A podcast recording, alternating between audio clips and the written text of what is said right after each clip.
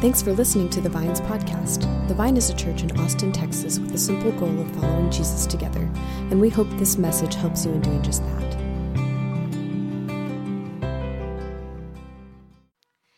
The scripture reading for this Sunday is Joshua 24, 14 through 21, and 25 through 29. Now fear the Lord and serve him with all faithfulness. Throw away the gods your ancestors worshipped beyond the Euphrates River and in Egypt, and serve the Lord. But if serving the Lord seems undesirable to you, then choose for yourselves this day whom you will serve, whether the gods your ancestors served beyond the Euphrates, or the gods of the Amorites in whose land you are living. But as for me and my household, we will serve the Lord. Then the people answered, Far be it for us to forsake the Lord serve other gods. It was the Lord our God Himself who brought us and our parents out of Egypt and from that land out of slavery and performed those great signs before our eyes.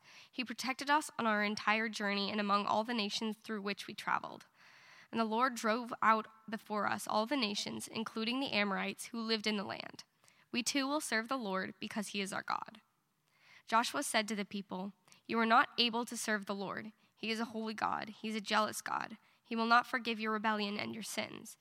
If you forsake the Lord and serve foreign gods, he will turn and bring disaster on you and make an end of you after he has been good to you.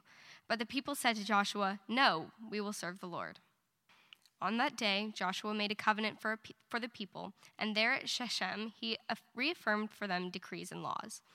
And Joshua recorded these things in the book of the law of God. Then he took a large stone and set it up there under the oak near the holy place of the Lord. See, he said to all the people, this stone will be a witness against us. It has heard all the words the Lord has said to us. It will be a witness against you if you are untrue to your God. Then Joshua dismissed the people, each to their own inheritance. After these things, Joshua, son of Nun, the, Lord, the servant of the Lord, died at the age of a 110. This is the word of the Lord.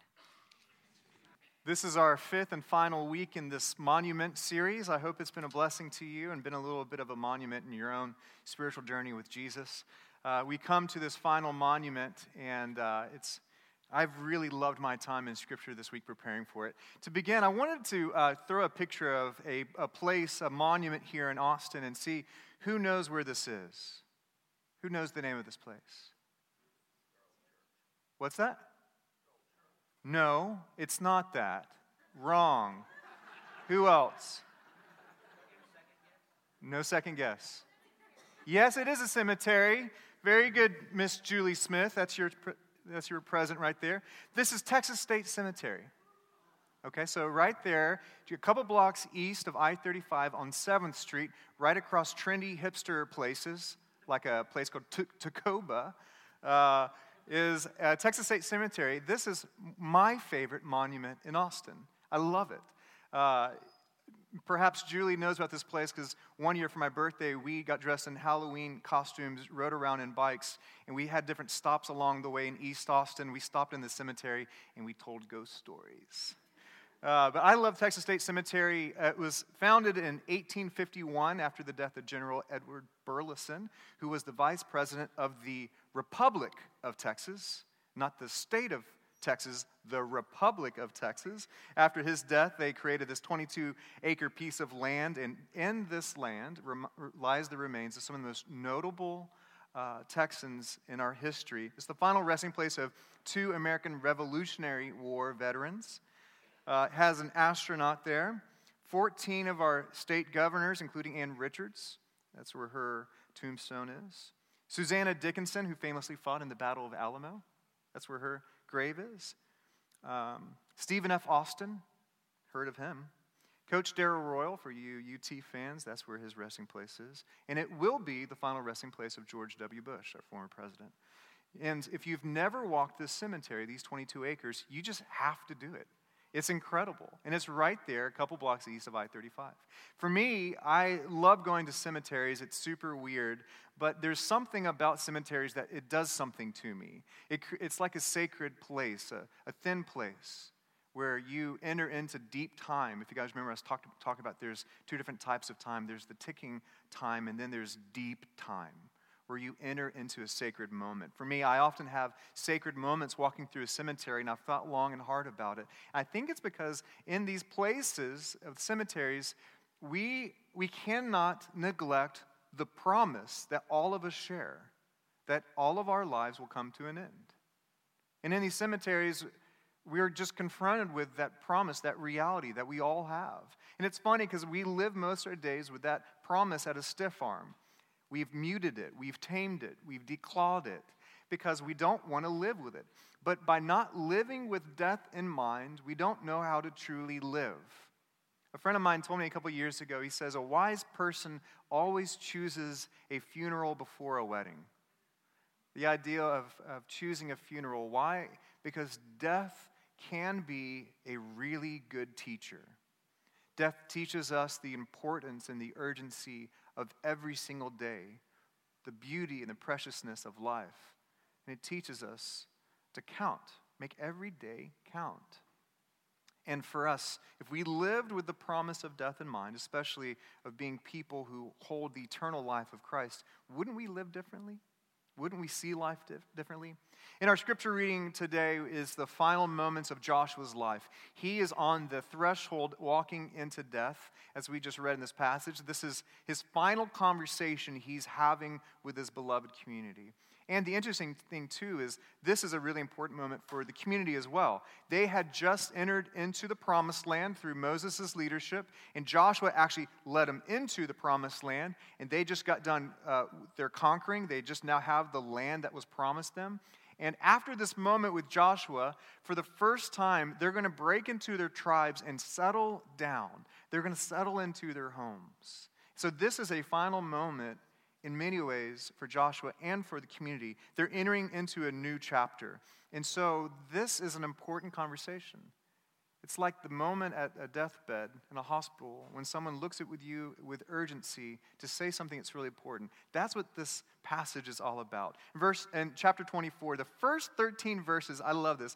The first 13 verses we didn't read was simply Joshua retelling their story. Just to remind them, you know how old people they just become really proficient storytellers. Uh, he wants to, to spend this time saying, This is what happened with Abraham. This is what God did with Abraham. And God then promised a nation and a land. And then, then God brought about this person, and then this happened. And of course, they know this story. They've lived this story. Oh, and then there is a man named Moses. Have you ever heard the name Moses? And then, you know, he tells them what happened with Moses' life. And then he even says about their own life. And then you, the people, you entered into the promised land, and God delivered you. You crossed over the Jordan. And all of this is a dying man's wish. Don't forget. Don't forget what God has done in and through your life. Don't forget this. I remember when I uh, spent my last conversations with my gra- grandfather, he lived in Tuscaloosa, Alabama. And he was always a storyteller, but as he got closer to death, he spent more and more time telling me stories. There's something about the importance of remembering your story for me to remember my, where my family came from, because it changes how I live. And Joshua wants them to remember this. And then after this history lesson, Joshua then grabs the nation by the arms, leans in, locks eyes, and begins appealing to them, pleading with them. In verse 14, now fear the Lord and serve him with all faithfulness. We don't talk much about fearing the Lord. We don't like that phrase much. But for whatever reason, Joshua is saying, if you want to know how I wish that you should live, it is that you would learn to fear the Lord. This idea of fearing the Lord for us, it might, it might bring up some, a lot of bad ideas of how we grew up with this idea of an angry God. It might conjure up these ideas about God as this angry parent who just, you never know when they might spontaneously just burst into anger and violence. But I think what this is saying is something very different. This is a having a holy trust of God. It's, it's about having a sense of awe and respect and honor towards God. It perhaps is the same fear that, uh, for me, a mountain climber has of the mountain that you don't take it lightly what you're about to do. You're struck at the, the vastness, the bigness of this mountain. And that's actually a really helpful picture for me because unhealthy fear pushes people away. It makes it where you don't know what you're doing and it pushes you away. But a healthy sense of godly fear draws you closer, like how we're drawn to oceans and mountains. Why? Because they're more vast than we can comprehend, they're out of our control, and yet we're drawn to it. This is the same type of fear that Joshua wants them to live with God, to be drawn towards God, someone who I cannot control, someone who draws me closer to Him. It's that kind of fear with faithfulness that Joshua is wanting. And then Joshua gets fixated on something even more peculiar for our day and age. The fear of God leads to something else in verse 14.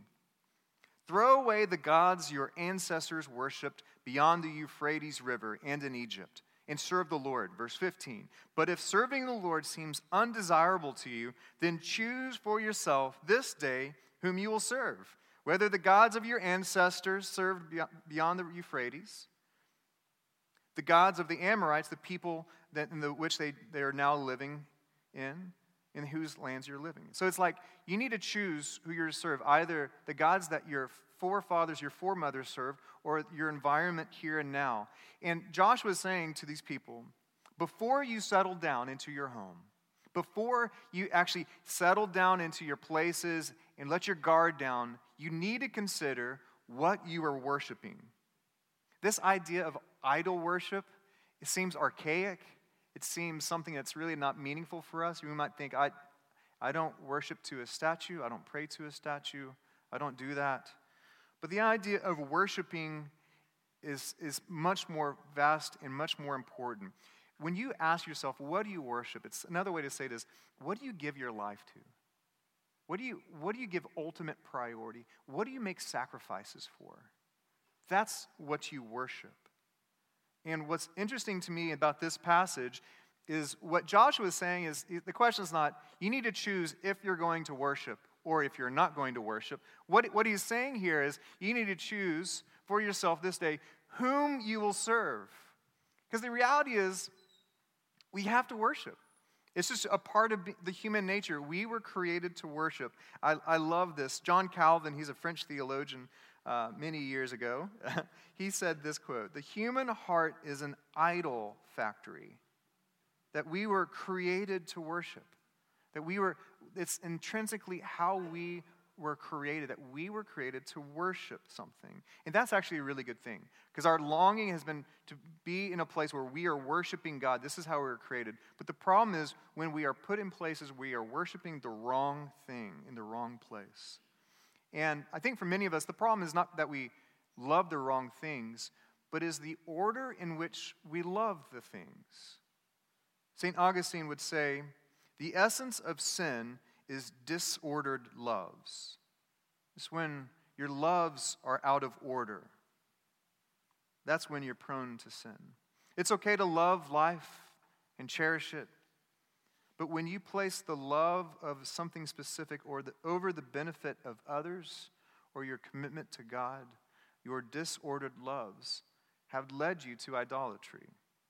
So your family, your spouse, your comfort, your health, your friends, your body, your intelligence, your position, your reputation.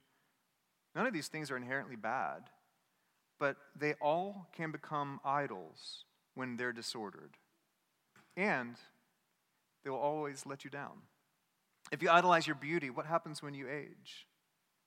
If you idolize approval from others, what happens when you realize you can't please everyone? If you idolize materialism, what happens when the stock market crashes? Rockefeller, he was once uh, the world's richest man. Uh, at that time, one of the first billionaires.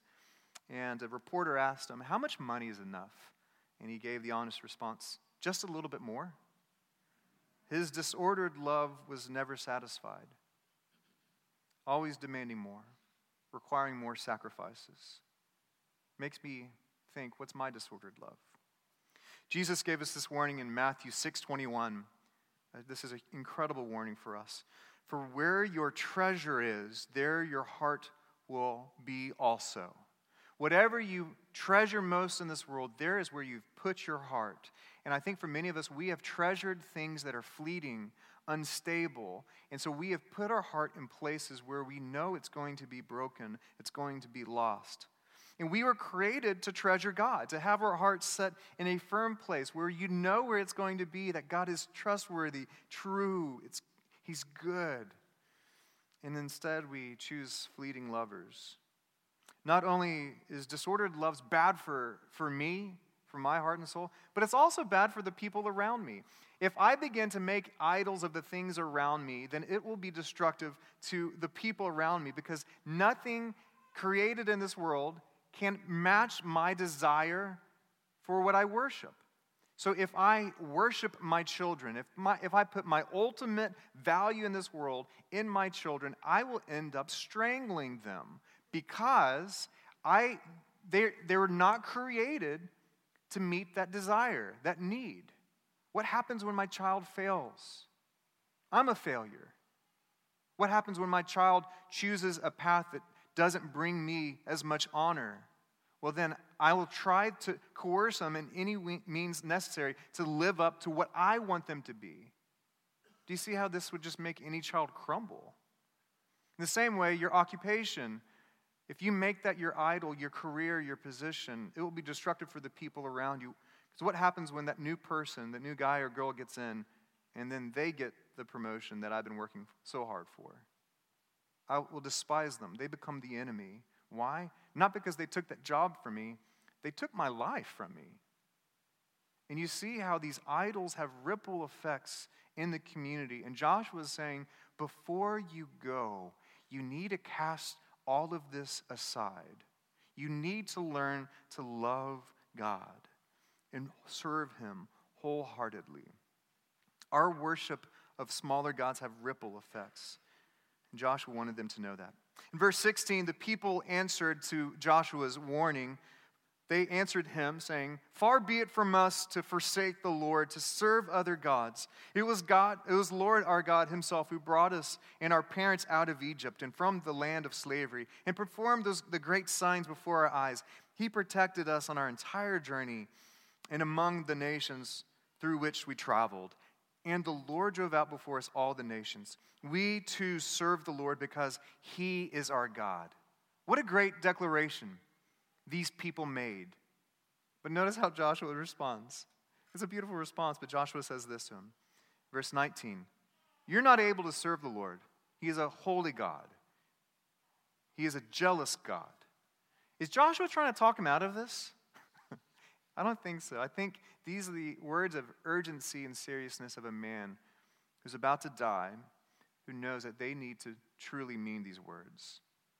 And especially this idea of a jealous God. Is that disturbing to anyone else? The idea of a jealous God? For me, it conjures up bad memories of uh, ex girlfriends, right? Or maybe for you, ex boyfriends. Jealousy or a child who's looking at someone else's uh, someone else's toy, longing for it. Why can't I get it? Is this really God? The character of God is always that of love and goodness.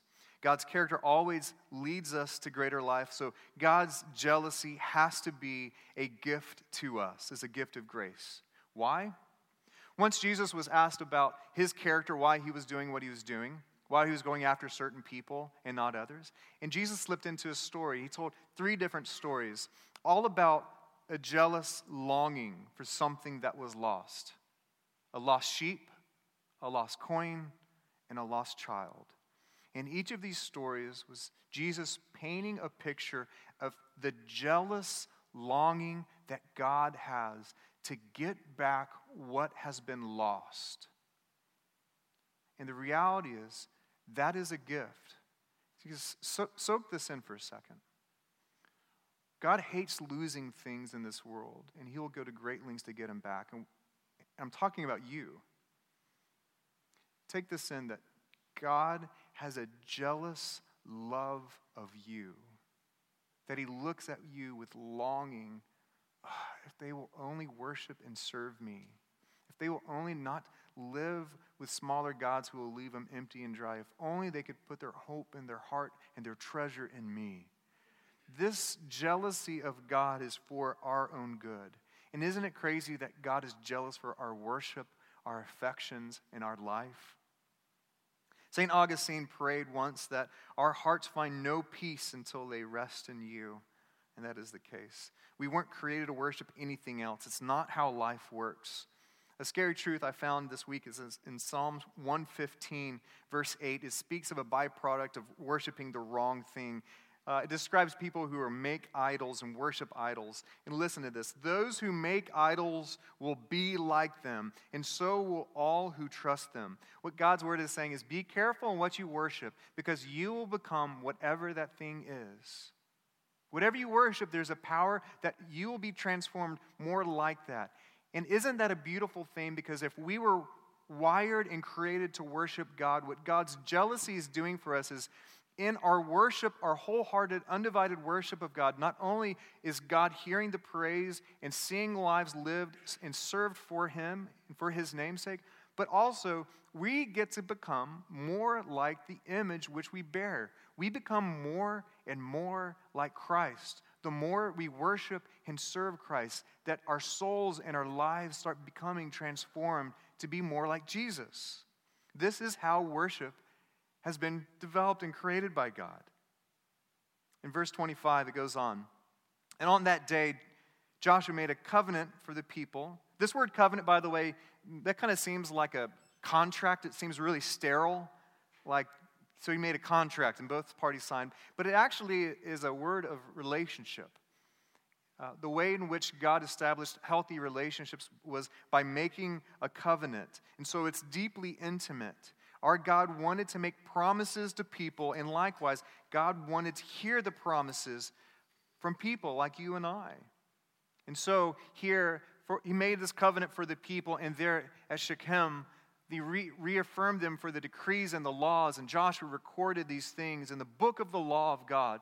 Then he took a large stone and set it up there under the oak near the holy place of the Lord. There are a couple things that are just incredible about these words that might get lost on us if we don't know the geography or the background. These words being recorded in the book of the law of God. This is the law of God that's actually in the ark, that holy ark that has been carried throughout their journey that rem- reminds them of God's holy presence with the people. And what I love about that is that Joshua said, All right, let's take God's word out and let's write our words too. And so, what's happening here is a blending of God's words and people's words, God's vows and people's vows, and they exist there in the very ark, the presence of God, to be a reminder of who God is. God longs to be with his people. And so their words are blending here in a very beautiful way. And this stone, this monument, is a reminder of that relationship that God wants. But notice the place here Shechem. And this is just, by the way, this is not a pastor trick. Anytime I see a place, a word that I don't know what it means, I do a quick Google search. There's not like a pastor's book that we pull out, we get the end of seminary, and we go, oh, okay, great. And we, I don't know Greek that well. Like, this is not, I just literally Googled Shechem. I wanted to know about this place. And what I found, it just moved me. So, where is this place? Shechem, the first time we find this place was in Genesis 12, and it was the first time that God spoke to Abram. It was the first time that God spoke to Abram and promised him a land and a people. He says this I will make you into a great nation and I will bless you. This is so long ago.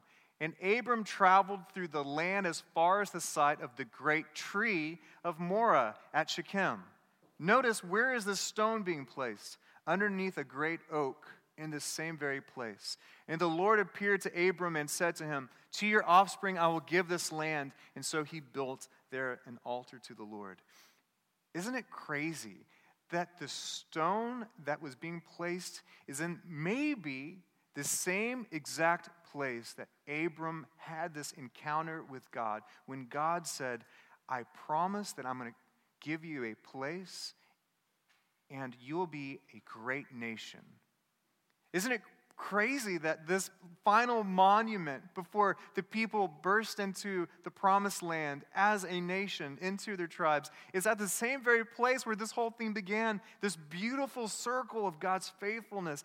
I promise I'm going to do this. And here at this, this same place, Joshua is saying, Here is the stone to remind you of the commitments that you made, and don't forget that God has been faithful. Isn't that beautiful? That God's been so good to them. And here they are back in the same place. In verse 28, then Joshua dismissed the people, each to their own inheritance. After these things, Joshua, son of Nun, the servant of the Lord, he died at the age of 110. The monument in this story is this rock, is this rock that is a reminder of this covenant that was formed. And uh, it's the reminder not only of the vow that the faithfulness that people made, but it's also the lasting legacy of Joshua's life. It's this lasting legacy of, of Joshua's life. Here at the end of his life, he wanted to leave a legacy that outlived him. He wanted to, to leave a stone that would be a reminder of his life and his legacy. And after this moment, he would die and the people would scatter, but also the people would return to this place sometimes. And I wonder if they would come to this place and see this stone and remember Joshua and how God uniquely used Joshua in his life. And maybe, just like walking through a cemetery, I wonder if people also stopped and they saw the stone and they wondered about the end of their life wondering, what is the legacy I hope to leave this world? What's the legacy I hope to leave my community, my family? And more importantly, how can I start living into that legacy here and now? What legacy do you want to leave? Jesus' legacy was made in a similar moment with people upon the cross. Mirroring Joshua's words, Jesus knew that we couldn't do it. He knew that we couldn't worship wholeheartedly, that we couldn't serve only God, but He could. Jesus could. He knew that we couldn't only love a pure hearted way of God and no one else, but He did. Jesus lived the life that we were created to live, to love, to serve, to worship God without any disorder. And Jesus knew that we would worship the wrong things, and this would always lead to death. Yet Jesus died the death. Instead of condemning us on that cross, Jesus died that death and said these words in Luke 23 34 Father, forgive them, for they don't know what they're doing. In other words, for this morning, they don't know that they're worshiping something so weak compared to you. Forgive them. And after Jesus died, his life was marked by a stone as well. The stone wasn't under an oak tree, it was covering his tomb. But this stone is a reminder of his lasting legacy. Because as this stone was rolled away, it revealed the extent of God's jealous love of you to reclaim that which was lost, to say, You're mine. That this is Jesus' legacy. So, friends, my appeal for you today is choose today whom you're going to serve. Choose today whom you're going to give your life for. Choose today who you're going to worship. And furthermore, we might need to choose today what do we hope our legacy to be? As we leave this world, and we all are going to leave this world, what is the legacy we hope to leave this, this place, our community? And how can I live into that today?